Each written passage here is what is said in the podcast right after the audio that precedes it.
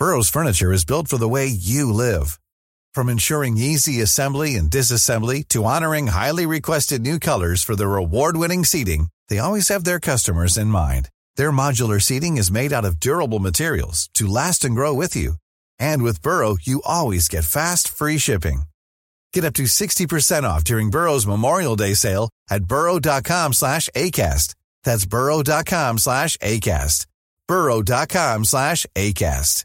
I'm Sandra, and I'm just the professional your small business was looking for. But you didn't hire me because you didn't use LinkedIn jobs. LinkedIn has professionals you can't find anywhere else, including those who aren't actively looking for a new job, but might be open to the perfect role, like me.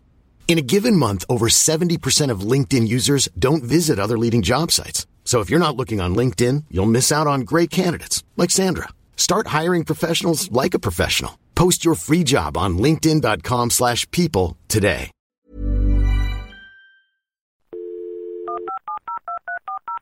This podcast is a Roifield Brown production. Find others on iTunes. All right. Here I know. Ladies and gentlemen, please remain standing for the singing of our national anthem.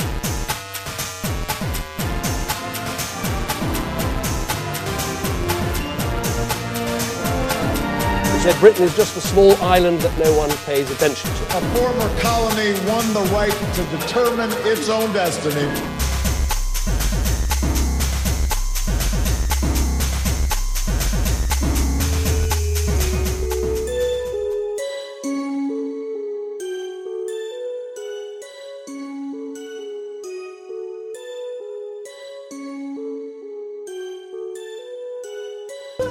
More humor to help with any of that post-election stress? Here you go. I had the weirdest, weirdest dream last night. Remember that guy who used to host The Apprentice? I dreamed we elected him president. The big story is that This morning you finally woke up from a coma. Well, you might want to go back. we put our eight month old son to bed, and I was holding him, and I said to him, When you wake up tomorrow morning, we might have our first female president. And then when we came home around midnight, I uh, went into his room, uh, shook his crib until he woke up, and screamed, We have to get out of here! I watched news coverage all night last night, and it was especially interesting to watch the change in tone as the night progressed. They started out upbeat, but as the evening went on and the results came in, almost every anchor looked like a child slowly realizing that no one was showing up to his birthday party. Now, today, Americans have the right to feel happy, angry, pessimistic, optimistic, but everybody should feel grateful that we get to vote, and if we don't get our way, we have the chance to try again. It is a beautiful thing.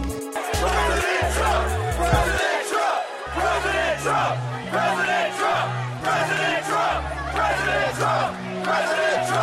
president trump, president trump, president trump, president trump. Just before we start the show, I'd like to remind you, good listener, that Mid Atlantic is part of the Agora Podcast Network, a series of podcasts put together by independent podcasters from all around the globe. Now, this month it's the history of Islam, which seems like a somewhat prescient podcast for me to recommend that you listen to, considering that there has been a whole swathe of anti Islamic demonization in the American political system and throughout the Western world. If you want to learn more about how this religion exploded from the Arabian Peninsula, go over to the Agora Podcast Network.com website or you can go to iTunes or a podcatcher of your choice.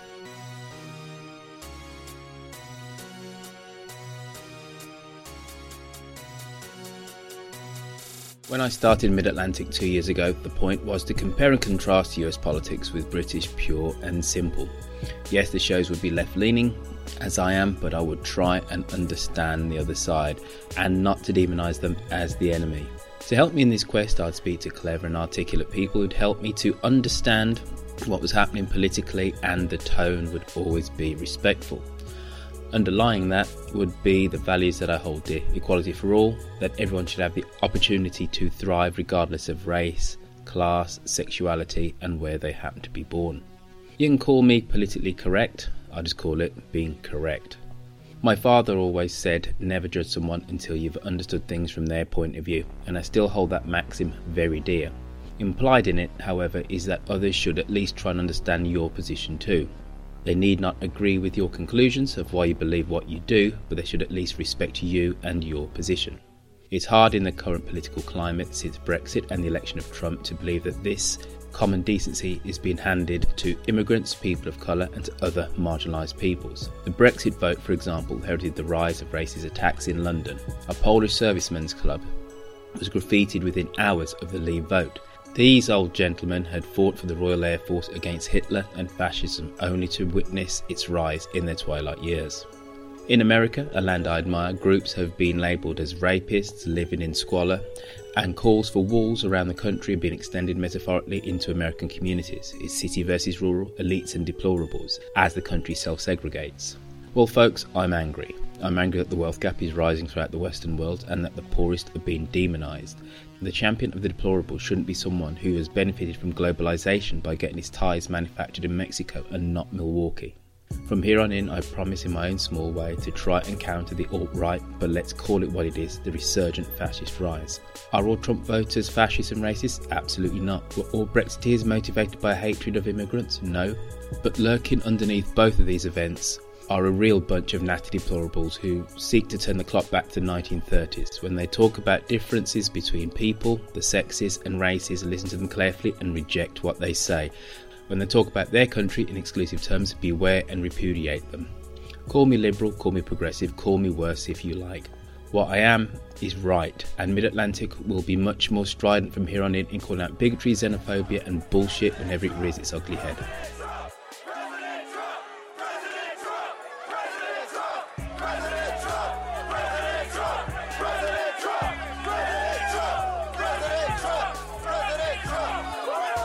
Doug Levy has covered healthcare and health policy in Washington for most of the 1990s and now is a freelance journalist and communications consultant. In this election, he stepped into an, advocacy role campaigning for Hillary Clinton in those bastions of liberalism, New York and San Francisco. Doug, have you managed to sleep much in the last six days? I, I would say it's been sleep, but not restful at all. Mm, you, you and half the planet. Um, I've really found your thought pieces on Facebook Live um, since the election uh, not only kind of interesting but also thought provoking. Simply for people that have been catching up with you uh, through Facebook, what now for the Democratic Party? I think there's got to be, you know, a period of mourning and hand wringing, which is underway, and I hope it doesn't go that much longer because the Trump administration is being formed, and we need to form the loyal opposition.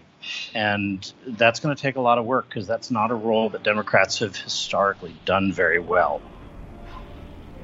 You know, Doug, I, I, I kind of disagree with you a little bit there. The one thing which has really been writ large for me since the election of Obama is that the Republicans, whether it's in Senate or in Congress, have absolutely said no at any turn to any form of compromise. Whereas traditionally, the Democrats have much more reached across the aisle and tried to come up with compromises. You know, it's the Republicans that traditionally have said, well, not necessarily traditionally, at least in the last eight years, that have said, no, you know, this there is there is a definite line in the sand.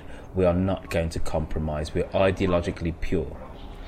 That's true, and I would argue that that's not particularly effective either because although the Republicans have been swept into power, it's only been on the coattails of Trump. Um, the fact is that uh, Paul Ryan, the uh, Speaker of the House, and Mitch McConnell, the uh, Majority Leader in the Senate, um, do not begin the new term with a whole lot of power, in large part because they offended a lot of their base with that opposition too. I mean, yes, the Republicans did not want the Obama agenda to proceed. However, the people in this election spoke loud and clear that they want a Washington that functions. And you can't say that those people have been part of a functional federal government. So Trump has unprecedented power to change the way that everything is done in Washington. Um, and just as that's energized the right, that scares the dickens out of the left. And we have to somehow catch our breath enough so that we are organized in our opposition, so that we're able to work through the existing government channels, speak our voices, bring what, in allies. What what channels are left? If the Republicans are in control of the presidency, the Senate, and Congress, what is left? and big, soon to be the Supreme Court. Well, right. I mean, that's going to be the first battle because uh, you know, there is an existing vacancy on the Supreme Court, and you know, as a, as a history student, as somebody who has lived in Washington and cared about the way the government operates for my entire life, the idea that President Obama was not able to name a Supreme Court justice it just offends me deeply, and that's I think one of the main things that really pushed me to you know, become an unabashed partisan here because, you know, this is not the way the U.S. government was supposed to function. Um, but it's what happened. So here we are. Um, Trump will name somebody to the Supreme Court, and it will be very difficult for the Democrats to block whoever he selects. And based on the people that he's had around him up till now and the people that he's naming so far to his transition team, um, I have fairly low expectations for the caliber of that person. So that's that's going to be a very big problem, and that's I think going to be a a first test of the opposition. And I think part of what has to happen there is that uh, the Democrats have to really have their act together. The other thing is we've got to be able to build our own coalition. There's got to be I don't know whether it's not the evangel- evangelicals, but there's got to be some group of people on the Republican side who are concerned as well. Well, surely the the people who of which you kind of intimate are um, your soft Republicans, people who who see themselves naturally as independents but are um, Republican leaning independence. Because the surprising thing, or let's say the shocking thing for me about this election, is that through all of Trump's very obvious flaws, people voted in, for him in spite of those. And actually, he got a very normal, traditional Republican turnout. So, surely it's those people in the middle ground who lean slightly right. It's where the Democrats need to um, reach out to. And, and and really, does the election of Trump say that the middle ground of U.S. politics is dead because you have Trump? This we haven't had a, a more right-leaning um, candidate for presidency, and then we almost had on the Democratic side somebody who, in an, in American terms, is unprecedented by calling themselves a democratic socialist. So, what does it say about the middle of American politics? I think the middle's been hurting forever. Um, you know, I think the last middle candidate we had was Bill Clinton. Clinton was certainly toward the right end of the liberal wing of the Democratic Party, and I think that's one of the reasons why he was so successful, um, both at getting into the White House in the first place and implementing quite a few policies. And you know, Bill Clinton made some pretty major stumbles in his first few months in office, but he recovered from them in large part because he had been able to work with people from both parties. Nobody has even tried doing that uh, in the last 12 years, and that's sad. Um, the fact is that, that Trump is going to have to at least nominally reach out to the other side. We'll see. I'm, I'm actually I'm, I'm, concerned because of the people that he's named to his inside circle. Uh, you know, these are not moderates. These are actually people that I think some people some would describe as frightening, and they're also not people with a history of working with uh, with politics, with with getting deals done. You, you say that the um, that Trump is going to have to reach out, and and he did say after his victory that he was going to be uh, a president for all Americans. He did he did mutter that at some point. But surely, if the Republicans have the hands on the levers of all um, departments of, of, of the government, it doesn't matter. That's going to remain to be seen. You know, we still have a complicated system, and there's lots of arcane parliamentary rules. And if the Democrats play their cards correctly, they will at least be able to use the system to shine the light on what the Trump administration is trying to do. And I think that's going to be really important. So, for example, if there's a Supreme Court nominee, there will be hearings. Uh, it would be mind boggling if the Republicans would try to bypass those hearings. And this has been a tradition for as long as the United States has been around. Um, you know, even the minority party gets to do some degree of grandstanding and posturing. And I think that's where the Democrats have to be really strategic and smart with how they use that small window when they will be in the spotlight. Um, that's one of the things they need to do to show leadership, even if the majority party is either not leading or leading in a way that is. So obviously, the era of the Clintons is over. Um, who next is going to be the leader of the Democratic Party? Where does the Democratic Party go next? And what happens to all those uh, Bernie supporters? Great question. I think there's a couple of things that are happening that uh, are, are, fascinating in a lot of ways. Um, for one thing, um, you you might expect that the failed candidate would continue playing a role. I'm not sure how feasible that's going to be. Um, President Obama himself, I think, nominally, actually more than nominally, I think I think we need the leadership of President Obama right now to kind of guide the Democrats into the next phase. And in fact, he he has already been reaching out to some key people, and I, I believe he's even going to be um, speaking to some of the folks that worked on the campaign, uh, not just the Clinton campaign, but across the, uh, the, the, many offices that were up on the ballot in different states. You know, he's he's trying to make sure that the Democrats do stay together.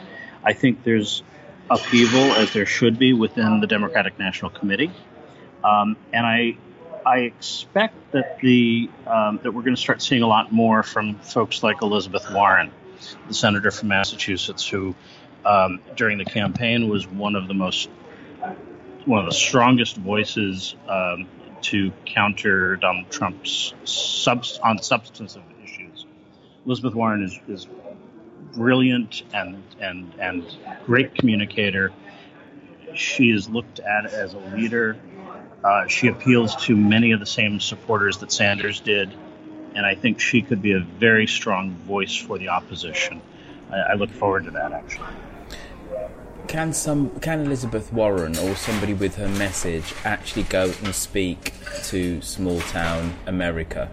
It seems to me, if anything, this the election of Trump is actually the victory of small town and rural America over the coastal metropolitan America.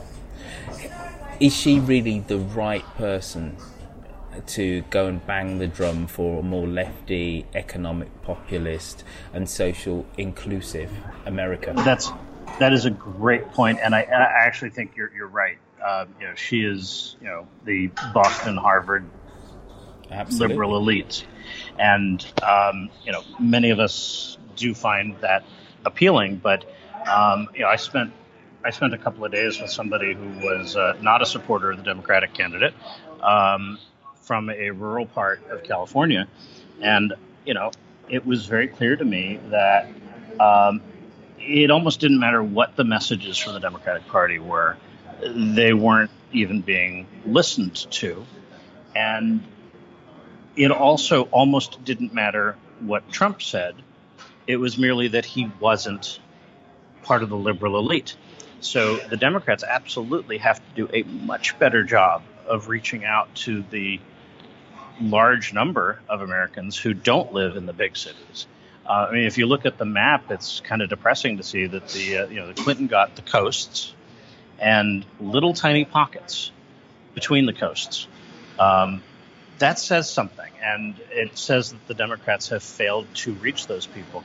Um, that's going to take something that we haven't figured out yet. I don't think the Democrats have a really strong leader who has that connection to the rural population. I would have hoped somebody like Tim Kaine might have been that person, uh, given that he was you know, governor of a state that has a lot of agriculture and, and you know large rural population, but it didn't work. Doug, so one of the things which I've really wanted to do with this uh, with this episode is to look forward to the next uh, two or four years. But you know, it'd be remiss of me if I didn't, you know, ask you um, to at least pull on some of the stories some of the anecdotes which you which you encountered whilst campaigning for Hillary Clinton in 2016. Uh, you you campaigned in Nevada. Do you have any kind of special stories or anecdotes which kind of illuminate or shine some light, which is fundamentally the same thing, on exactly the divisions, the inherent divisions that American society actually has at the moment? I mean, we know that for whatever reason, lots of people did not like Hillary Clinton, and you know we could argue about that, you know, for, for hours. But the fact is, I think it has much to do with her being a Democrat. And I, I, I am positive that there were some people that we encountered when we were going door to door who it didn't matter who we were campaigning for. If we were campaigning for a Democrat, they weren't even interested in listening. And I found the same thing in in prior encounters in in, in, in Nevada. Um, you know, you have you have a lot of hardworking people. They um, they have conservative backgrounds. Many of them are former military, and you know, their orientation is toward the Republicans. The Democrats have got to find someone, hopefully many people, who have credibility with that sector because that's who voted for Trump and put him into power. And if we don't work with more people like that and understand their pain, understand their concerns, and find them solutions, the Democrats will never be able to do anything, let alone get back into power. Do we do the do the Democrats need to understand the pain, the concerns, the issues of white rural suburban America over the pain, the issues of minorities in America? One of the things that frustrated me enormously throughout the whole campaign cycle was the inability of the people in the rural areas to pause long enough to listen to folks like me so that we could help them understand how the concerns that they had in their rural communities in many, I might even say most cases, were very much the same as people in the cities. You know, economic concerns, education. You know, we, we need more economic opportunity. We need better access to education. We need people to get health care. People have different ideas on how to solve those problems, but the concerns are the same. We're all trying to make better lives for ourselves and our neighbors. We've got to talk about that together maybe we got to the root of the issue here is that white suburban Americans are Americans and Latino Americans are hyphenated Americans. They have to qualify their Americanness by by that hyphen or African Americans.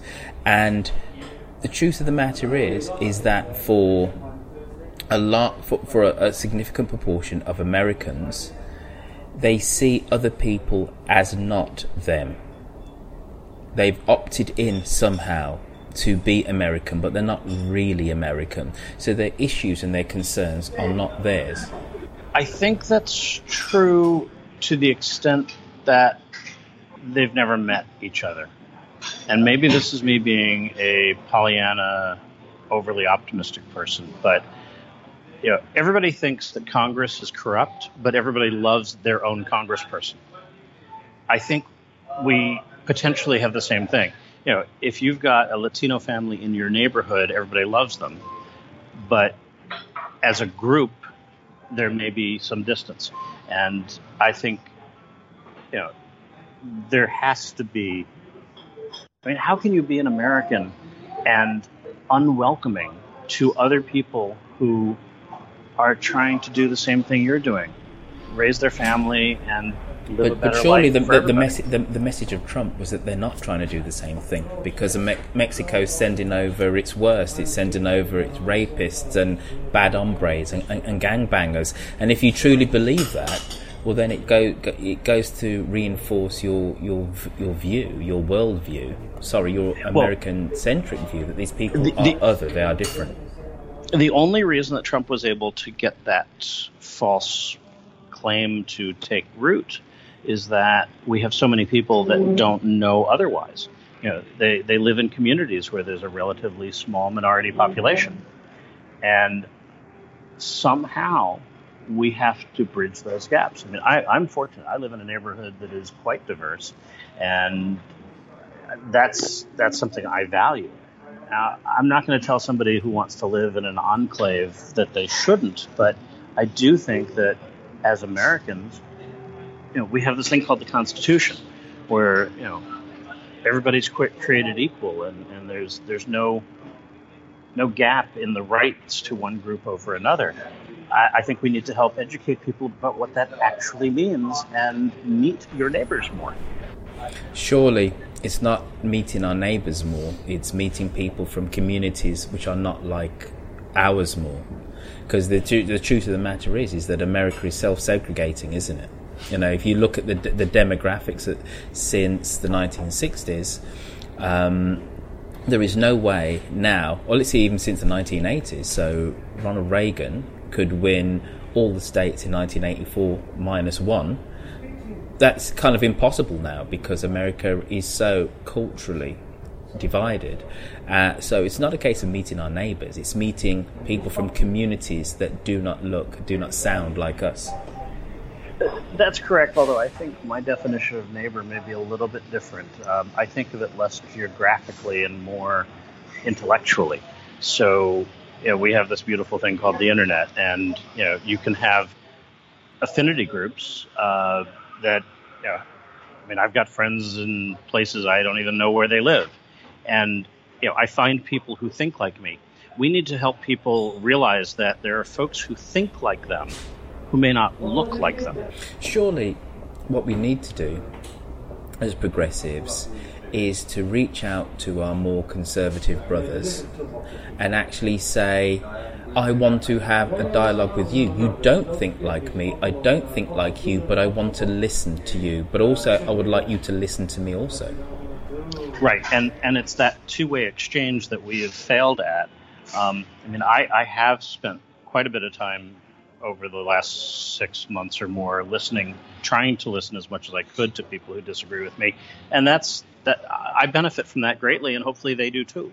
Um, you know, if somebody has very, very strong feelings about certain issues that are different from mine, the more I understand about why they feel that way, the better off we all are at finding a solution that makes everybody happy. It's, it shouldn't be a, you know, you win, I lose equation on every issue we have to have those two way conversations, and and the Democrats have done a very bad job of that. Uh, I don't think the Republicans have done a great job of it either, but that's our mission for the next four years. We've got to be listening to each other. Just like I said to my previous speaker, um, I'm not going to allow you to sign off on, on a depressive note, me being a progressive and you being a progressive. So fill me with some form of hope that the next two or four years um, there's going to be um, somewhere where people who are progressive, who believe in inclusive politi- politics, actually will be able to thrive and, and, have some hope? I think there's a lot to be hopeful of. I actually, uh, earlier this morning, I ran into somebody who was telling me about some efforts to organize here in New York. Um, there were immediately uh, not just the protests in the streets in San Francisco, but there was a lot of effort already put into finding ways to coalesce the energy that's emerged. I mean, of course, we would have liked it to have been energized before, but hey, we're here.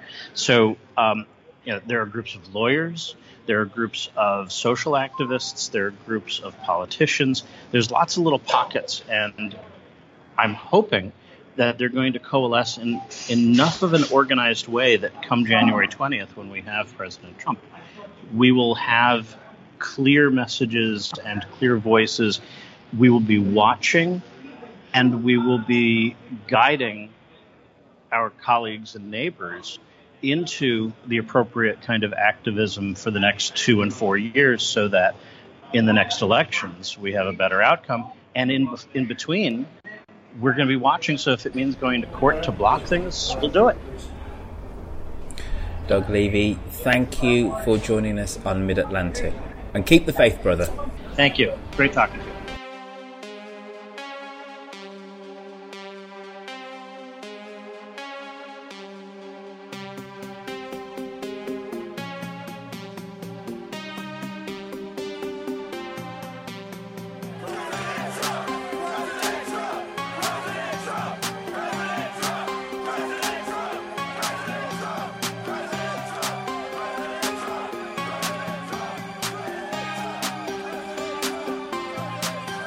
Journalist and commentator Sunny Hundal is the editor of Political Scrapbook, a columnist for the Hindustan Times who writes about current affairs, identity, and lefty political goings on. Are you still in shock?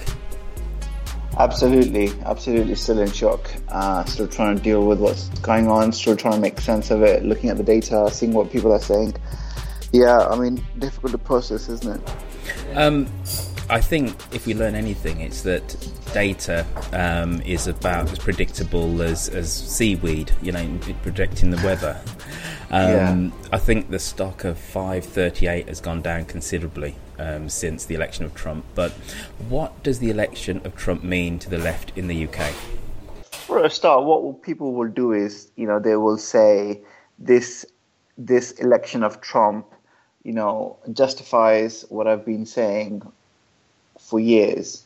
And you will get this sentiment expressed across the board on the left and the right. People saying, you know, uh, there's a lot of people who simply use any event to justify what they've been saying. And I think we have to stop when something big and unexpected like this happens and think, look, you know, were some of my assumptions wrong?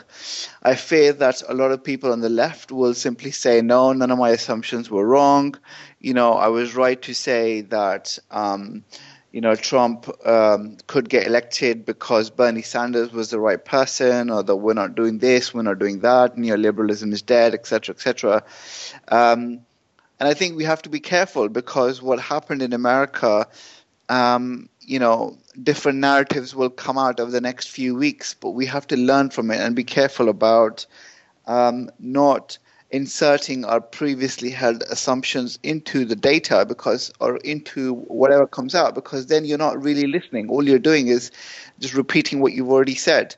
Uh, and i have a bad feeling that a lot of people on the left will just simply ignore ignore what's coming out and just reinforce use it to reinforce their prejudices. There seems to have been a rightward lurch in terms of the politics of Western Western democracies. What does that tell us about our societies? I think what it tells us is that we're actually seeing a backlash to what has been a leftward, left left wing sort of cultural a move over the last few decades. And that cultural move has been on the basis of immigration, on the basis of rights for women, rights for minorities, a more liberal attitude towards uh, multiculturalism.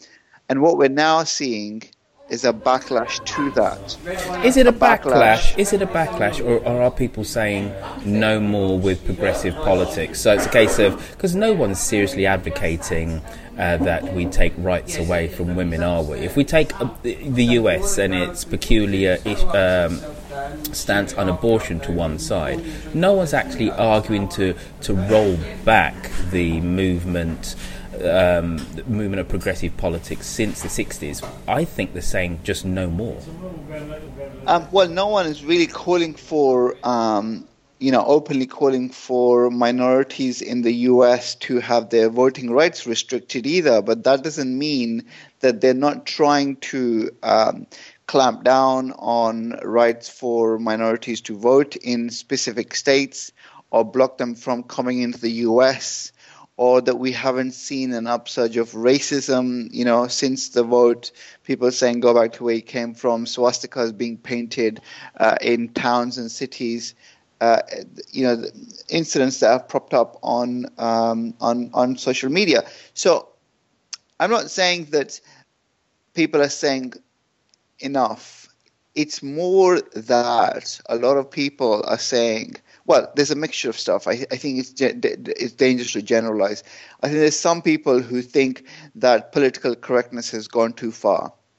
There's other people who think that we need more of an emphasis on economic issues than social and cultural issues, especially in the Rust Belt version. People in the Rust Belt states who voted for Obama, who think that you know that Hillary Clinton focused too much on cultural and social issues and LGBT rights, and and breaking the glass ceiling for women than they did on their everyday problems.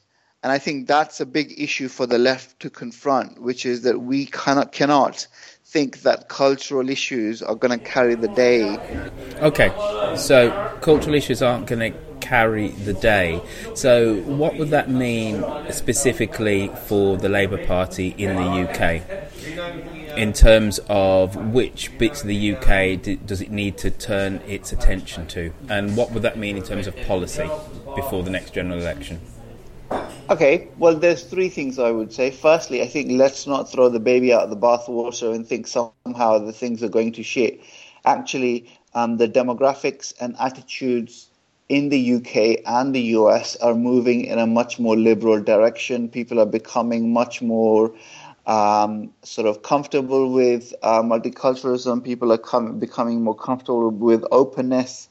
Uh, this is, you know, all the polls of younger people show this it's the older generation which is still feeling a bit left out. And I think over time, things will move in the positive direction. So let's not get too hasty and think, oh my God, everything is going to shit. Secondly, I think that we have to think about the, the, the accept the fact that actually uh, the campaign um, focus that Clinton had when it came to focusing on cultural issues, talking about how Donald Trump was a misogynist, a racist, a bigot, all this kind of stuff. I think we have to accept that actually, for a lot of white people, it doesn't really hold much water, and they are interested in economic issues. And and, and if the if the Democrats or the Labour Party want to succeed, they have to talk about those issues. Uh, uh, and we haven't been doing that enough because we've been focusing on cultural issues um, in the UK and in the US, and that's why they lost. And thirdly, I think this is much more for the left to think about. I think we cannot, we have to accept that we cannot accept our agenda or advance our agenda without an alliance with the white working class. And that doesn't just mean that we simply say, oh, you know, we're gonna um, do what's best for them, but we're gonna we're gonna ignore them on their racism or we're gonna ignore them, you know, on, on their misogyny and sort of dismiss them as as a problem as a problem child almost. I think we have to accept the white working class, especially people who are poorer, as allies. Accept them that they have differences of opinion on some issues and try and resolve that and make them allies in which they are comfortable working with um, the younger generation of the left.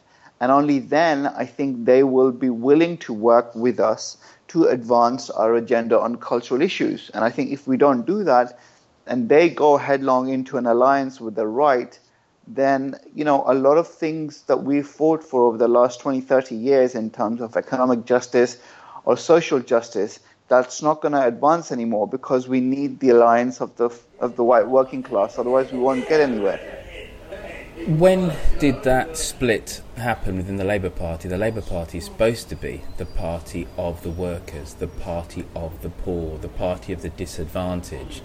Um, mm. Why is it that the Labour Party has forgotten its core root constituency? I think you know it, it's partly um, cultural. You you've got uh, a uh, an increasing and a, a, larger crop of Labour Party people who are who are increasingly middle class they speak a middle class language. They feel like the middle class is where uh, people want to be, where that, that's the language you should speak. That's a future of aspiration, etc., etc. And I think as a result, the, the cultural attitudes within the party have changed. And then on top of that, you know, we, we're also we've also seen a backlash to um, the cultural advances on the left of the last few years. So people have been pissed off with increasing immigration, pissed off with multiculturalism, and then as a result, the left, rather than trying to understand those feelings, is trying to just sort of repel them and say, no, these people are bigots, we can't work with them. And I think that attitude has infected the entire Labour Party. And uh, rather than saying, okay, how can we work to resolve those differences, all we're seeing is a constant war between the two sides, between sort of the left uh, and, uh, and, and the white working class. And that is not healthy. And I, th- I think so, you know, y- you've got various reasons. You've got changes within the Labour Party. You've got longer term demographic changes that are happening, which is that uh, cities are becoming much more bigger.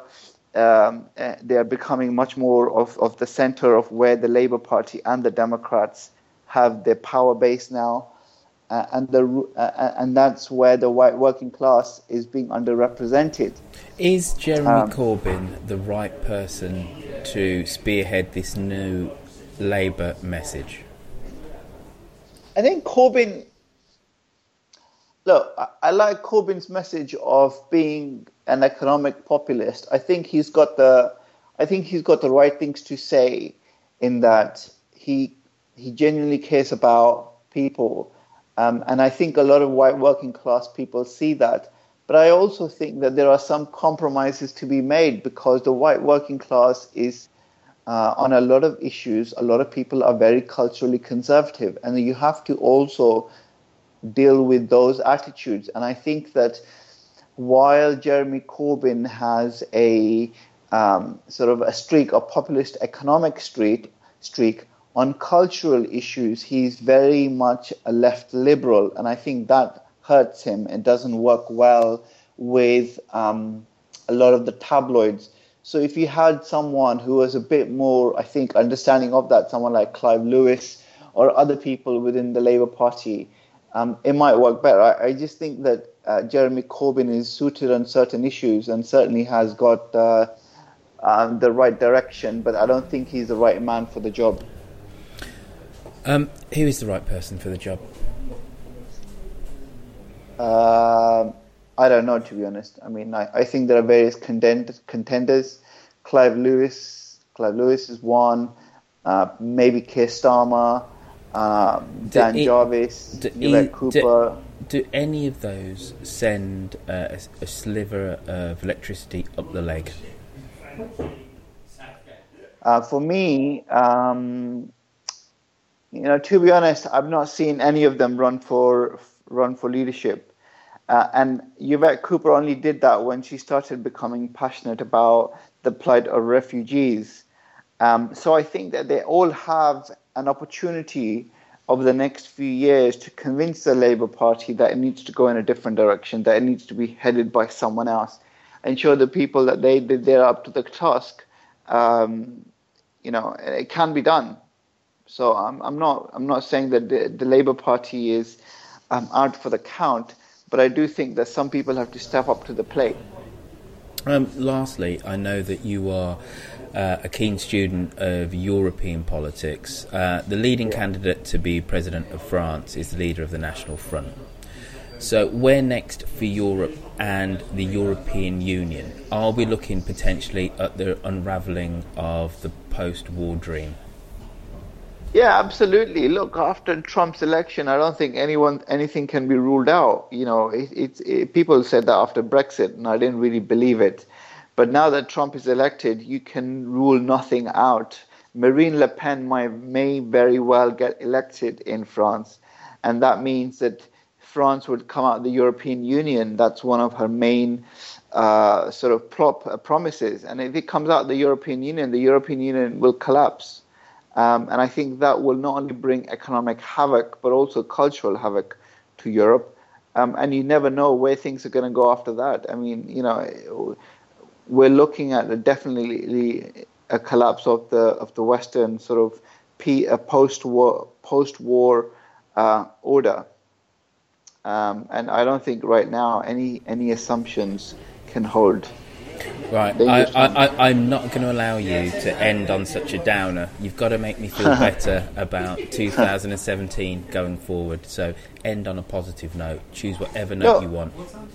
Okay, well, look, as I said earlier, you cannot throw the baby out of the bathwater. You know, at the end of the day, people, younger people across Europe, across the United States, are much more liberal, much more open than they have ever been in the last 50 years. And what we're seeing is a slow but gradual sea change of attitudes towards immigration, towards refugees, towards economics, all the things which are positive for the left, for the left liberals. But the problem is still as a percentage of the voting public, they're a small percentage. And, and as a result, the changes that we're going to see are going to be slow and we're going to face a lot of hurdles on the way. If we if we play our cards right, we could hold off the the attacks and we could push our agenda forward. But we have to do politics the right way, um, and it's all possible. I mean, Obama showed the way that you can stitch a winning coalition, um, and there needs to be some positive leadership out of the left over the next few years. And, and I think if there is, then um, we can come back stronger. Sunny Hundal, thank you for being. Hi, I'm Daniel, founder of Pretty Litter. Did you know cats tend to hide symptoms of sickness and pain? I learned this the hard way after losing my cat, Gingy. So I created Pretty Litter, a health monitoring litter that helps detect early signs of illness by changing colors, saving you money and potentially your cat's life. Pretty Litter is veterinarian developed, and it's the easiest way to keep tabs on your fur baby's health right at home. Go to prettylitter.com and use code ACAST for 20% off your first order and a free cat toy. Terms and conditions apply. See site for details. Burrow is a furniture company known for timeless design and thoughtful construction and free shipping, and that extends to their outdoor collection. Their outdoor furniture is built to withstand the elements, featuring rust proof stainless steel hardware, weather ready teak, and quick dry foam cushions. For Memorial Day, get 15% off your Burrow purchase at burrow.com slash ACAST and up to 25% off outdoor. That's up to 25% off outdoor furniture at burrow.com slash ACAST. Millions of people have lost weight with personalized plans from Noom, like Evan, who can't stand salads and still lost 50 pounds. Salads, generally, for most people, are the easy button, right? For me, that wasn't an option. I never really was a salad guy. That's just not who I am. But Noom worked for me. Get your personalized plan today at Noom.com. Real Noom user compensated to provide their story. In four weeks, the typical Noom user can expect to lose one to two pounds per week. Individual results may vary. And positive in very troubling times. Thanks, Roifield. Good to speak to you as always.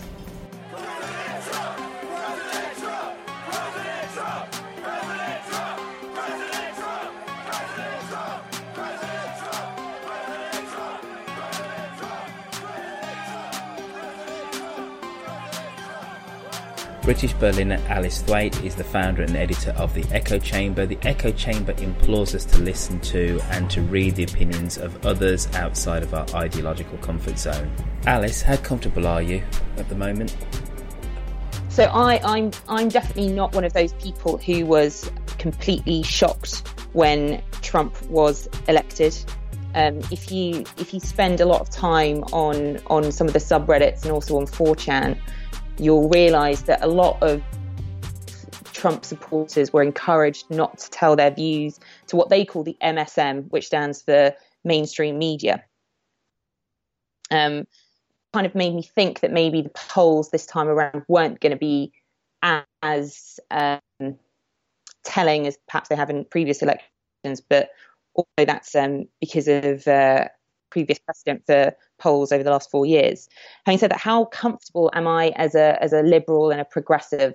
Again, I think there's a lot to be incredibly um, thankful for in our current political system. Um, I don't see that there's any way that Trump will turn into a fascist dictator in the sense that he won't allow a re-election or even that he'll rig uh, an election in the next four years. Um, so that will definitely happen, which will mean that the country as a whole will have the opportunity to out him. What's more, he won't be able to serve more than eight years anyway. But but isn't the point of, of Trump that um, it's if nothing else, it's the language that he uses to say things like all Mexicans are rapists, to say that African Americans live in, in squalor, etc., is that there is absolutely no nuance. So it does then lead to a situation whereby we have swastikas being daubed on, on buildings, churches being burned down in America. No, this is not happening through every town in every state of the United States. But the, the temperature has definitely turned in in terms of civil discourse and polite uh, discourse in terms of understanding and, and, and how people relate to people who are not of the same ethnicity or yeah. the, of the same uh, political thought or religion yeah. of um, the majority. I think that's very true. So um, I did an election special last um, last week, and um, it, it is very very clear that a lot of Trump's supporters, and I put supporters, if you could see me in a quotation marks, are um, very racist. I, I, don't think that they're particularly anti-feminist as a whole, and I think that's what a lot of people are quite shocked by is the fact that you know the majority of white women voted for Trump. Um, when Hillary Clinton's campaign was pretty much all about feminism, but I would say that they definitely are very racist. I think the part that and, and this is this is then where we need to discuss it is is Trump as racist as his supporters. Um, and that's where I would then kind of go, I don't, you know, he's definitely said some appalling things, and also I have to say that you know I'm a, I'm a white woman, so it's it's it's very difficult for me to kind of comment too much on this. Um, but in the past, he's been quite liberal, um, and there have also been groups, especially coming out from the alt right, who are saying we don't actually think that Trump's going to do this for us in the same way that we want. So white supremacists are kind of going, actually, we don't think that Trump's the leader in this kind of area. So a bit like Brexit, there was a huge backlash when a lot of people started screaming out racist abuse on the streets, and it seemed like a very, very different country. Those kind of reports have kind of died down now, and I don't think it's because they've been normalised. I think that there's a lot of people out there who are very conscious of um, racism um, and being, you know, anti-religious sentiment, all these type of things, and I think we would continue to call that out um, if we were experiencing it. And I think the same thing is probably happening in America right now, albeit on a much larger scale, because Americans do tend to be a little bit more um, extreme, let's put it that way, um, than their European counterparts. I think you yeah, came you came on the show about two three weeks ago, specifically with the angle of uh, communication and then how technology and new media has helped to separate us from people that have diverging views. Um, with the election of President-elect Trump, um, what does his election tell us specifically about the role that the media has played in uh, the 2016 uh, election race? Wow. Um, there's a couple of points. Um, the first is is is the difference between the media now and a week ago. There are all sorts of editorials coming out at the moment, which are explanations for why Trump um, came into power. And you're sitting there reading it, thinking this is just a load of rubbish. Because if you really believed this, then you'd have been printing this a week, two weeks, three weeks, four weeks ago. Um, so I think that the way that they're handling it now is is pretty is is is bad. And it's not to say that um, journalists there are individual journalists who are still doing a great job, but those kind of editorials are making it onto my social feeds and into our social media monitoring the way that they weren't before. Um, I think that um, the idea of an echo chamber is now something that a lot of people are talking about. Um, which I think is a good thing. Um, it, it, would have been nice if it wasn't this um, trigger that that made a lot more people think about it. I think that the pressure on Facebook to evaluate whether or not it is a technology or a media company is going to be huge. Um, I also think that the media has a huge responsibility to sit down to think about to what extent did we silence Trump supporters? Um, and to what extent do we silence a lot of values uh, that exist across the spectrum of political thought? Because it's so much more important to have these conversations out in the open. Because if you don't have the conversations out in the open and you don't listen to people and you don't engage with what they're saying, then there's absolutely no way come election day that those people are going to kind of vote in a reasonable manner, or indeed you can vote in a reasonable manner as well. So I think those are, are three points. I don't necessarily know what to do next, um, but they're definitely three to to think about. Um, it's interesting you talked about having conversations out in the open. Um, if we were to believe the data, there is a small but significant proportion of Americans who weren't happy to be honest and say that we're going to vote for Trump. So, is it possible if you have a certain hmm. amount of people who are, you know, closet Trump supporters because they obviously realise there is some social anxiety, and they were and they were obviously voting for him in spite of a lot of things that he said, not necessarily because.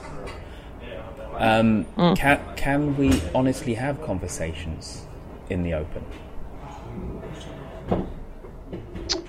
Um, I think I, I mean, I, I managed to have a lot of conversations with with these people, and um, a kind of conversation is springing to mind right now where I was talking to um, a black Muslim Muslim woman, and she was saying that if she was in America right now, she would be voting for Trump, um, and and I think that it depends on why she just um, she she cited the establishment reason. So she was saying that the way that Clinton has behaved, part of the Clinton Foundation, um, she doesn't know how Clinton makes her money. Um, she doesn't know where her allegiances lie. Um, and she just saw her as a much more dangerous president than someone like Trump. Um, and a lot of Latinas and Hispanics have come out and said the same thing. And then there was that article which went a bit viral on Medium as well, which was um, a kind of a, a, similar Muslim immigrant saying that she voted Trump for these anti-establishment reasons.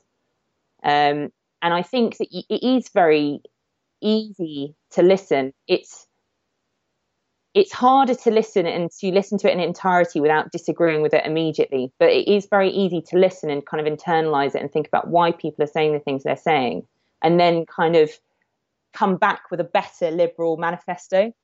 Um, I think that the liberal manifesto, if you again, that's in quotation marks, has kind of failed a lot of people right now because they do understand that liberals talk about equality, but they see this huge um, gap in terms of pay, um, in terms of which communities seem to be reaping the most wealth, in terms of the fact that the city got a lot of tax breaks in 2008, but these small factories aren't getting anything. Um, equality needs to be spoken about on that level as well as the level that we always like to talk about. And I do fundamentally agree with that, you know, whether or not you're black, white, Asian, um, whichever, you know, wherever you're from, then you should have equal rights. You should be open to the same um, opportunities and shouldn't have these microaggressions um, kind of towards I, you. So I, I think I think it's interesting what you're saying, and I, and I think in part I actually disagree. I think okay that in part um, that Trump vote is fueled by people who do not think that minorities have a legitimate right to have a fair slice of the cake, whatever that minority is that underlying this, not for all people that voted for Trump, I wouldn't go that far, but underlying it is a sense of cultural identity or cultural separateness to say that we have these people who are trying to take um, more, whatever more actually means, whether it's jobs, money, positions, etc. And this is actually our country. So it's not a case of being saying that necessarily, though there is a very large element of anti elite sentiment, it's just a case of you people or those people are not us. And why should they be given um, a, what you know seen as a seen as a fair crack of the whip? This is our country. America is is a white country. When America was great, America looked and felt very different than what it feels now. Yeah, I mean that that that opinion definitely definitely exists. And when you hear an opinion like that, and um, a friend of mine, Yoshi Herman, took a video of Trump supporters on the night of the election. They came out with very much that sentiment as well. When you hear that, then you've just got to go. You know, there's there's nothing really that we can we can argue with each other on. I mean, I just think that opinion's wrong. Um, but that's very much a value opinion. We, we we're kind of discussing when it comes to values. Um, I think that those people, though, when you look at the the tiny percentage well, you know, the number of electoral seats or the percentage that it was in the popular vote and everything like that. It was very close. So those aren't necessarily the people that, um, I mean, we sh- should be worried about them, but those aren't the people who swung the election necessarily. Um, the people that swung the election were people who aren't necessarily uh, completely racist in the sense that they believe that our America is a white supreme America. They're not sitting on the alt right. They're not these people. They're, they're, they're women who um, potentially are.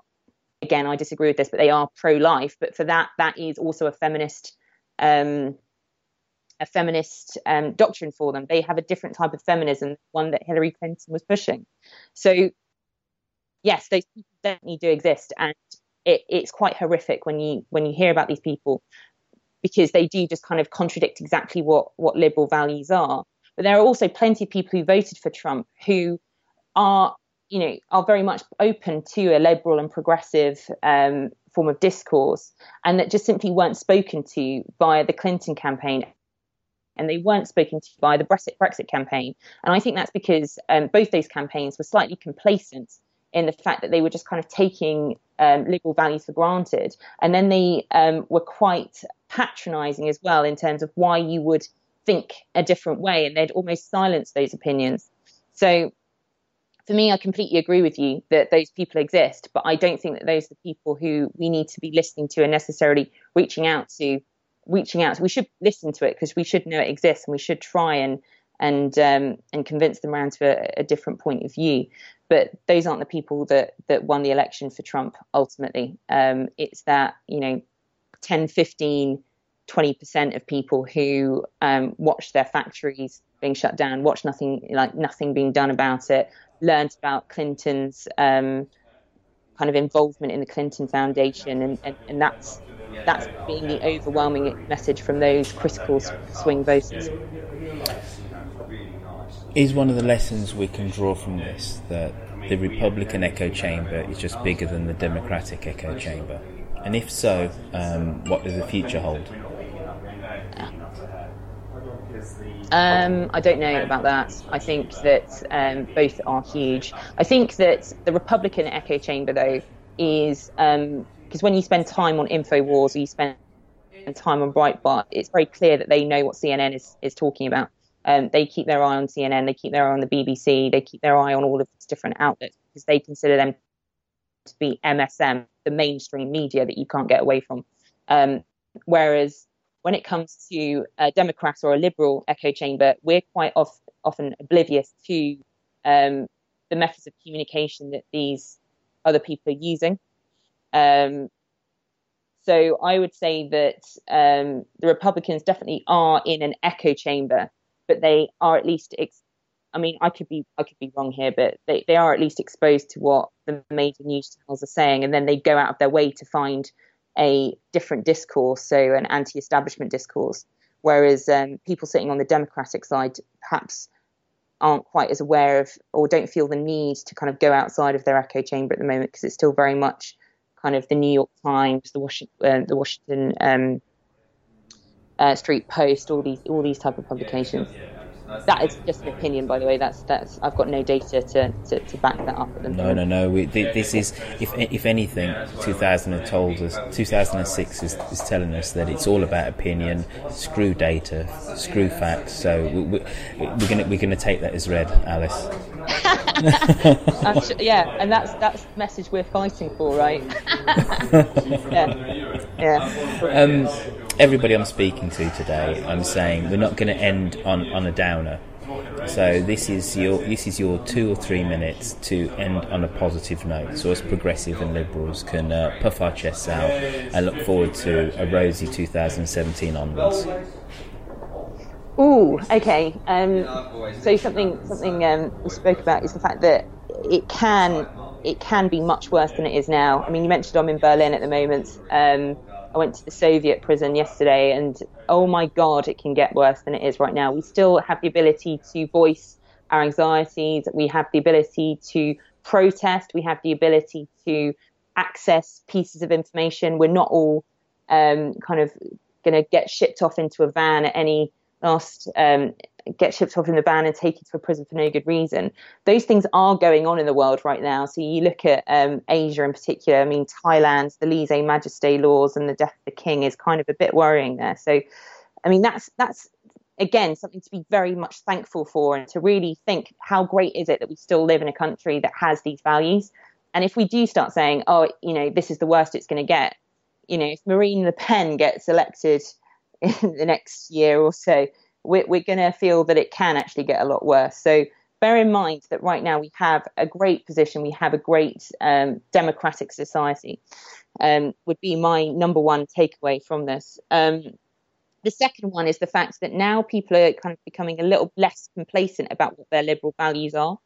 And I think that we were complacent in talking about things like equality, um, talking about, uh, you know, just equal rights in general. People had lost track about what necessarily that meant. And they'd also started talking a little bit more about um, different words as opposed to actions. Um, words are so, so, so powerful. Don't get me wrong there, but it's really about time that we started thinking, okay, well, what are the actions that we believe to be hate speech? What do we want to make sure doesn't happen? And how do we then still learn about other people's um, point of view and don't silence them as a result of that?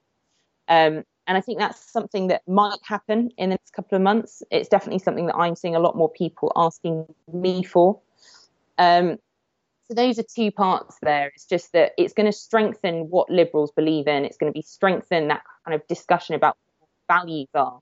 And also the other point is, you know, we're not in Thailand, we're not in the Philippines. Um, it could get a lot worse. We're never going to let it get there. Um, so those are my two two points to end on. Thank you, sister. Thank you for reaffirming my innate uh, belief that um, things can't get any worse because fundamentally human beings are good and decent things, and that we have the interests of our fellow humanity kind of at heart over selfish, venal. Um, issues to do with what exactly we need and want at, at any one point. So thank you for reaffirming my faith in humanity, sister. Onwards and upwards from 2017 onwards. Yes, I, yeah. Let's uh, let's have a good. Let's hope that David Bowie doesn't die again in 2017 as well.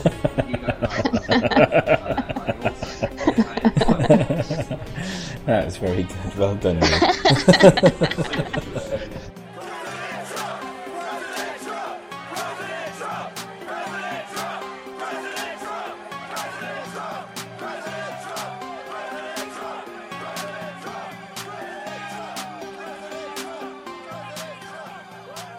Natasha Shallis is a producer of ITV's The Agenda and has been for the last four years. Her other credits include 10 O'Clock Live for Channel 4 Dispatches and a stint at The Beeb. Natasha, how are you? Very well. How are you, Roifield? Well, as I've been saying to everybody, I'm still shattered. Um, I'm absolutely shattered, shattered and broke. My liberal sensibilities have been shaken to the core. Now, um, if I was a typical Trump supporter, I'd probably say that you were part of the mainstream media. Um, is that a title that you can wear? Um, probably. Actually, I think I think in this day and age, people can get their news and their information from so many different places, and I think traditional political television programs probably do place the type of programs that I work on as mainstream media. I would say I make an effort to take on board other opinions and reach out to some of the stuff that's going on at the fringes, but it's hard work and it's certainly not the way we have we have worked traditionally in the type of programs that I make. But I think that probably is a fairly fairly accurate description of me. Yes. if we if we deal with Donald Trump first as opposed to Brexit, specifically looking at US media, US media seems to become much more polarized in that yes, you have the mainstream media in inverted commas, but then you have your Breitbarts, you have your Fox Newses, you have your MSNBC, so it's much more kind of partisan. Why do you think um, that Americans, and increasingly Brits, but let's say Americans, their attention has been taken away from, let's say, more mainstream media and more niche bits of punditry and news gathering are much more coming to the fore? Yeah, I, I, mean, I think it's really interesting. Actually, the, the program that I'm working on at the moment is Peston on Sunday, where we do quite a lot of work looking at Twitter and Facebook and and responses and reactions things. And I think what's been really interesting looking at that world is that it's actually quite hard to go out and find opinion that's different to your own because you realise that so many of the people you follow and you are friends with reflect back to you what what you already think or what you've already read and actually sort of trying to find new ways to tap into different types of information um, has, has been really quite hard work. It's had to be something that we've really worked towards. But I do think that, you know, in terms of why people find it appealing to to to look to different information that they can get on Facebook or Twitter, which reinforces their own opinion, is is partly because I think you know, the traditional news media in terms of TV and newspapers is very much seen as part of the problem by a lot of people who voted how, for Trump and presumably voted for Brexit too. So, how is it part of the problem? Um, and I'm, I'm just playing devil's advocate here. How is it part of the problem if traditionally um, the liberal media introduces an issue and has two antagonists to discuss it. Surely that because, is yeah, I, of course, but I think that what people are looking for is something that resonates harder than what we've done or, or, or resonates more forcefully than what we've done traditionally. And my assumption, and this is, you know, not necessarily my experience because I don't do a lot of work out on the ground. You know, I've got a friend who went out and did vox pops all the way through the Brexit referendum and you know would come back and say people have got very different experiences of life. And actually as a sort of as a TV producer who lives in London and spends their time with other people like me, I think um, you have to really work to try and reach out to appeal to different types of voices that that they are beginning to find in other places. That you know there isn't a monopoly on how you get your information anymore, and actually people are more attracted to maybe things which are more extreme, but certainly things which resonate better with them and clearer with them because it's made by people like like them and people who who reflect their views back to them maybe a bit more. And I think that certainly of the stuff that we did we looked at this weekend on Peston on Sunday um, in terms of the sort of divisions between Clinton voters and and Trump voters. And I'm sure you know this much better than me but the sort of rural urban split is much much much bigger. And a couple of the pieces that I read over the last few days really really sort of brought home to me that presumably quite a lot of people outside the urban centres in America just think that you know, news channels and newspapers are written by people who are not like them and have no understanding of the lives they're living and and the you know the hardships they're facing in a way that they felt that Donald Trump answered answered that. Is it that people want their views not only reinforced but also they want to be entertained? Is there an argument for saying that listening to the Today program, yeah, that's kind of great, or the Peston show that you do, um, not not knocking you uh, individually here, is kind of fantastic. Yeah, yeah. But Breitbart, bloody hell, it's a rip roaring read. Mm. Is it is it a case that information is becoming information, which is becoming entertainment, and, and kind of, and, and, and also it gets you to engage on a visceral level, that stuff. Mm. That it's not yeah, about. I was, I, go on. Yeah. I was, I was going to say, I, I think it's not so much about entertainment because I think what people really don't like at the moment is a sort of phony idea of you know what, what we were talking about earlier was you know being presented with on the one hand and on the other hand, and I think that no longer feels true to people. It's not, and I, th- I think I think a sort of more polemical approach to you know information or the news feels much more compelling to people. Because you know they're not dumb. They know that people come from a particular perspective. And i think what we've done traditionally a, a more neutral uh, nuanced approach to the news is becoming less attractive to people because they don't buy it and because it doesn't reflect the full reality of the situation. But a balance sort of on the one hand and on the other hand doesn't reflect on, you know, the third finger, fourth finger, fifth finger, and it's just it's not sort of granular or crunchy enough. It's too it's too broad brush, and I think you know a lot of traditional media is done in you know an entertaining way, but a different type of entertaining way. So you know the little bits where they'll have a light-hearted chuckle on you know um, on the Today program about Strictly Come Dancing or something. So I think there is sort of elements of it which is entertaining, but I think that people. I think people feel, you know, there are a lot of people out there who feel quite angry, and they they prefer that sort of polemical visceral, as you said, sort of response to the world fed at them rather than something which feels a bit more traditional and maybe a bit more in hoc with politicians and the establishment and the way things have always been and that the sort of the new world order the new sort of the new media new approaches to treating stories feels more exciting and refreshing to them potentially one of the things which I really noticed about the American election was that um, fact checking sites um, really just went to town on Donald Trump, but it didn't really mm. seem to matter because we're almost living in a kind of a post information age where people don't care about facts and stats. Mm. All, they, all they care about is their gut. But mm. run, running alongside that, I was very struck by the fact that whether it was Brexit or whether it was Trump, when you have um, a traditional media program and somebody has mm. blatantly mm. said, let's say, a falsehood, let's not say that necessarily say that they're lying, that liberal forward slash traditional media has a problem um, actually confronting that person and saying what you have said is factually incorrect.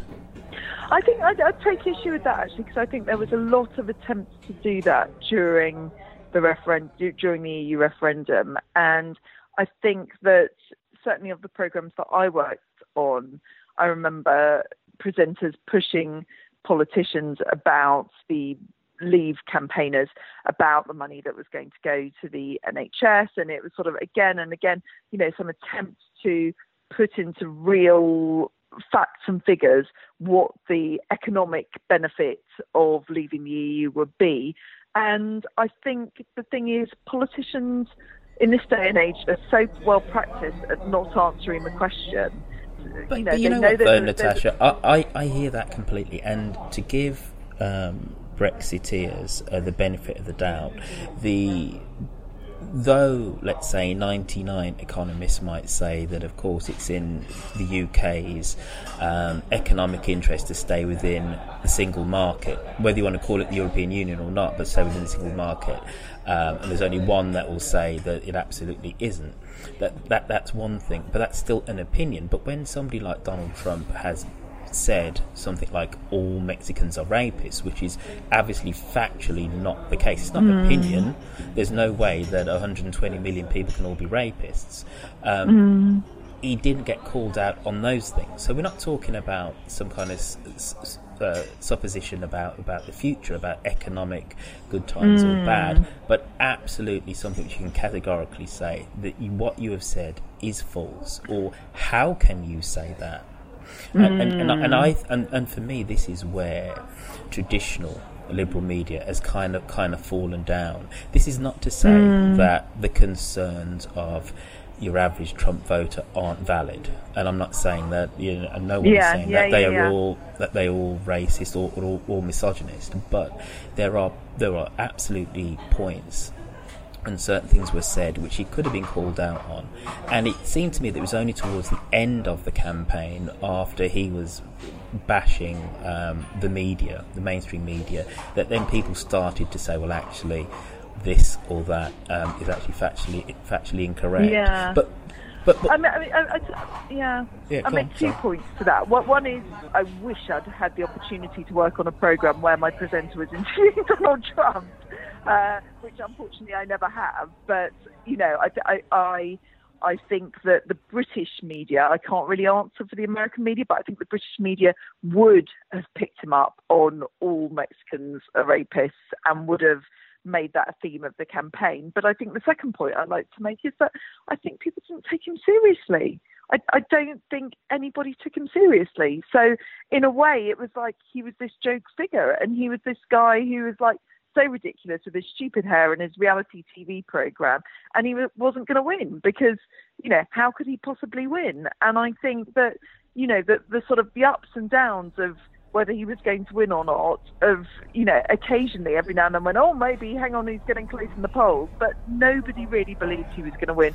And so they didn't take him, you know, my, my, my, my guess is that they didn't take him seriously enough to take him to pieces. But Is- it shouldn't have been that- that difficult. Does that maybe underpin another kind of relative failure of mainstream media in that there is an inherent intellectual snobbery that because this man Mm. didn't look let Mm. alone sound like us he was dismissed I think I think I think that is you know again I think that that is a problem that we are all you know generally most people who work in the media are middle class you know urban dwellers relatively well paid relative job security who meet other people like them and the sort of shock amongst other journalists I know after Brexit was extreme and I think there was a real there is a real division both here and in the US in terms of being able to understand the other side's point of view. And I think, you know, I think I think that is definitely emphasised as we've discussed with, you know, Facebook and Twitter and people having their views reinforced by them the whole time. But I think, you know, plenty of people I knew during the Brexit debate hadn't met another person who was going to vote the other way. And a, a friend of mine said to me at one point, if only all those people who voted Brexit had listened to the Today programme, then they would have known not to vote to leave. And I just thought it was just a complete misunderstanding of what the vote was about and the different kinds of lives people lead in the country. Very true very true now before you go right because I've been saying this to everybody I've been speaking to today you need to end on an absolutely positive note because 2017 and onwards has to get better. So here is your here's your time, Natasha Shallis. Please tell me, Okay. convince me that things will get better, and then please tell me why. Okay, well, I, I think uh, the first thing I'd say is, you know, this this idea that Donald Trump is not going to do all the things that he said he was going to do during the campaign is It's is a a fence, little not a sort of exactly. It's a fence, not a wall, and maybe Muslims won't be banned from the US. Uh, is is making me feel like an incy wincy little bit better about 2017. And I think the other sort of the secondary thing is the hope that we can harness social media as a sort of power for good and a way of connecting people, exposing people to different opinions, and potentially allowing people to have a voice which they feel is disconnected from their elected representatives. That somebody has to invent a new form of dialogue between the governors and the governed um, on both sides of the Atlantic, I would say. And I think that will hopefully give people a sense of empowerment, which I feel they're lacking at the moment.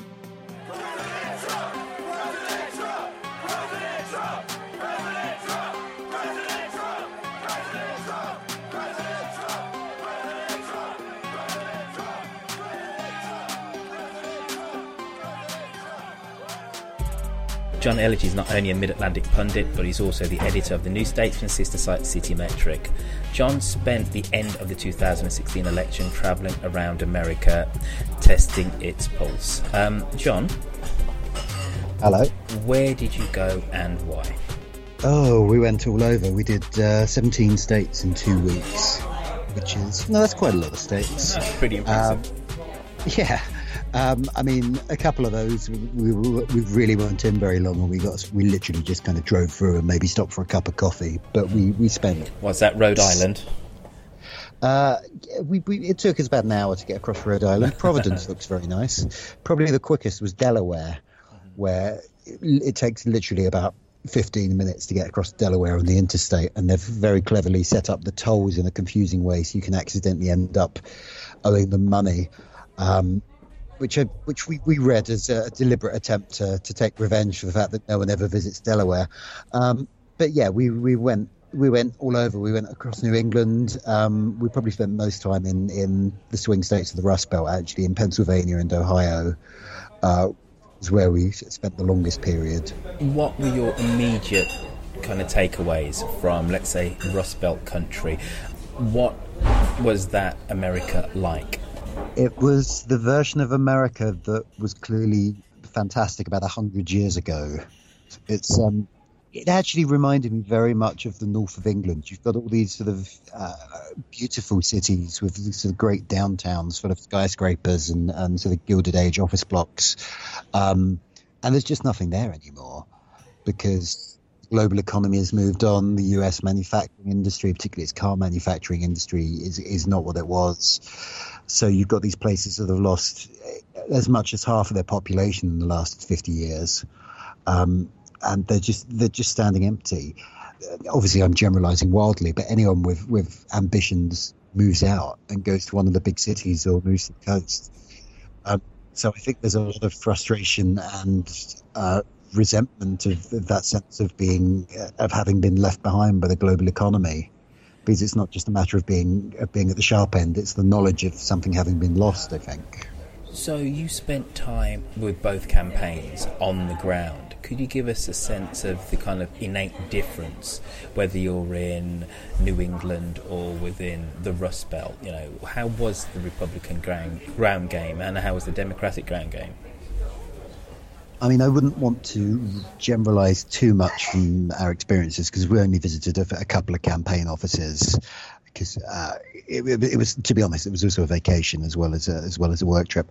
Um, but in the places we did go, the very clear difference was the Democrats were much more professionalized.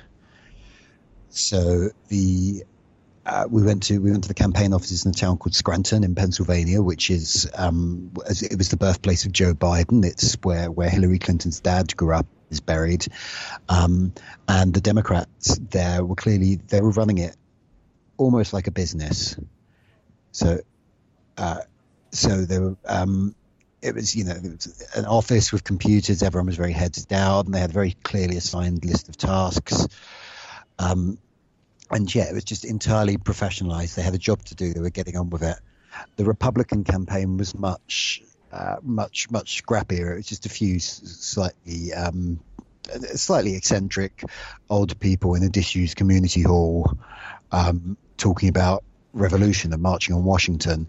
Um, and I can totally see why those guys felt they were at the at the forefront of a, a grassroots movement because that's what it looked like compared to the Democrats. That clearly did look the, the, the Democrat campaign office clearly did look like the Washington machine had come to town to get a job done, whereas the Republican campaign was obviously sort of a few a, a few locals who just really liked Donald Trump. Um, you know, in, in a normal year, you perhaps put your money on the on the more professional outfit, but clearly things didn't go that way in, in the event. Are we looking at the end of traditional political campaigns? You know, you talked about um, this kind of very homespun effort, which felt, I suppose, very human, and then what you had spewing out of um, Trump HQ was his stream of consciousness from, from his Twitter feed. So you didn't need sophisticated polling. Um, that was getting column inches and immediate airtime. Uh, so are we looking at really kind of post politics in terms of organisation? And really it's about how you engage on an emotional level. And then that gets people kind of animated and activated, maybe. I don't know. I think there's a danger in reading too much into that. I think um, I, I just don't know how much it's transferable. I mean, I think if if Trump had been a normal candidate, then um, the professionalization probably would have been an advantage. Like there was a lot of talk in the days leading up to the election that one of the things that would work in the Democrats' favor was they had a much better get out the vote operation. Like they knew who they needed to get to, they knew at what time of day to drag them down to the polls and so on. And that's generally thought to be worth a couple of percentage points. Um, I, I think you know if if the Republicans had also had that operation, then I think they they um, Trump would have Trump would have uh, got more votes. I mean, he did still lose the popular vote. It's just he happened to win the states he needed to assemble an electoral college majority. So I, I, I think I, I don't think the professionalization of politics is going to go away because it does, generally speaking, work to the advantage of the people who do it. Um, but clearly, there is something something else. The anti-establishment tone of, of not only the Trump campaign but so much politics the world over at the moment um, is, was clearly a sort of counterweight to that. Where do you see American politics going forward? You know, what does this tell us about the midterms in 2018 uh, before we even get to 2020? If this has happened in 2016, uh, what happens next? Oh, I mean, I think making political predictions is always a mug's game, but given that as late as uh, you know, 10 p.m. Eastern on Tuesday night, everyone's still the consensus was still that Hillary Clinton had it in the bag. I think I'm particularly wary of making uh, making predictions. It's just so unknowable, isn't it? Because do you still have 538 bookmarked on your browser? No, they've broken my heart now. So, I mean, but also, I mean, like, the, I, I, think one of the one of the reasons it is so difficult to make predictions about the future is that the whole U.S. polling industry has now just been undermined by the fact that they they kind of called this one wrong. they called this one very wrong indeed. Um, so trying to predict what the world is going to be like two years hence, when even in the run up to those midterms, we won't know whether we can trust the polls. I think is it's incredibly difficult to know how, and and you know it's so unpredictable that we Donald Trump has never held political office before. He's got a lot of um, uh, very crazy, very right wing, you know, borderline fascists in his team. So we just don't know how he's going to act in government. Um, and therefore, we don't know if there will be a backlash. We don't know if the, the, the voter suppression that, that was uh, a factor in the elections is going to be ramped up. Um, it's it really could go in a in, in so many different directions. I'm, I'm struggling to find anything interesting to say because I'm sure shell shocked by the whole thing. To be honest. All right. Before you go, we have we have to end on on an up note because I refuse to be completely and utterly browbeaten by 2016, and you, Jonn Elledge, are going to provide me with that. So, fill me, and I know I'm asking the wrong person because you like you really to be a, a, curmudgeon. Right. God, even when things are good, I'm in a bad mood. I mean, how am I going to come up with something? The world is literally burning around us. How am I going to come up with a happy ending here? All right. So um, let, let, let's start with bad stuff. Uh, Marine Le Pen, president of France next year? I, I yeah, I think that might happen. I mean, I, I really don't know vast amounts about French politics, and obviously they have the, the runoff system in which the, the top two candidates do a second election. So it, that that did prevent um, Marine Le Pen's father from becoming president in 2002 because the left came out and voted for the conservative Jacques Chirac. Um, but I, if I had to put money on it, I think I would probably put money on Marine Le Pen winning because it does just seem to be the, the way the world is going at the moment. Is there, there are a lot of people voting for quite extreme candidates right now. All right, so so that that that's bad right? That's um, bad news. All right. So, um, if she becomes president of France, how long is the European Union going to last? I mean, if if if she were to win, she has been talking about Frexit, um, which is a whole different. I mean, at that point, it really is difficult to see how the survives. Um, the EU can survive the departure of the United Kingdom. I don't think it could survive the departure of France. So it, it is possible that in a couple of years' time we could have waved goodbye to both the European Union and and to NATO at which point the Western Alliance is basically dead. Um, I'm really struggling to come up with some good news here. Um, it's nearly Christmas. I'm looking forward to Christmas. Please tell me that whatever happens, the sun will always rise in the east. Well, that depends. I mean, if we have a nu- if we have a nuclear war followed by a nuclear winter, then who knows? So, can we even rely on that anymore? Jonn Elledge, thank you for as always being a ray of sunshine on on troubled waters. There you go to mix my metaphors spectacularly. Anytime. Thanks a lot, mate. I hope you found this Mid Atlantic special enjoyable. I don't normally say this, but please, I need you to go onto iTunes and please write us that iTunes review. It's incredibly important for me to get the message of Mid Atlantic out there. Also, if you would like to uh, comment or to contribute to the show, you can send me an email at roifield, spelled R O I F I E L D, at gmail.com. On Twitter, you can find us where we are at Mid Atlantic Show, and of course, the website is mid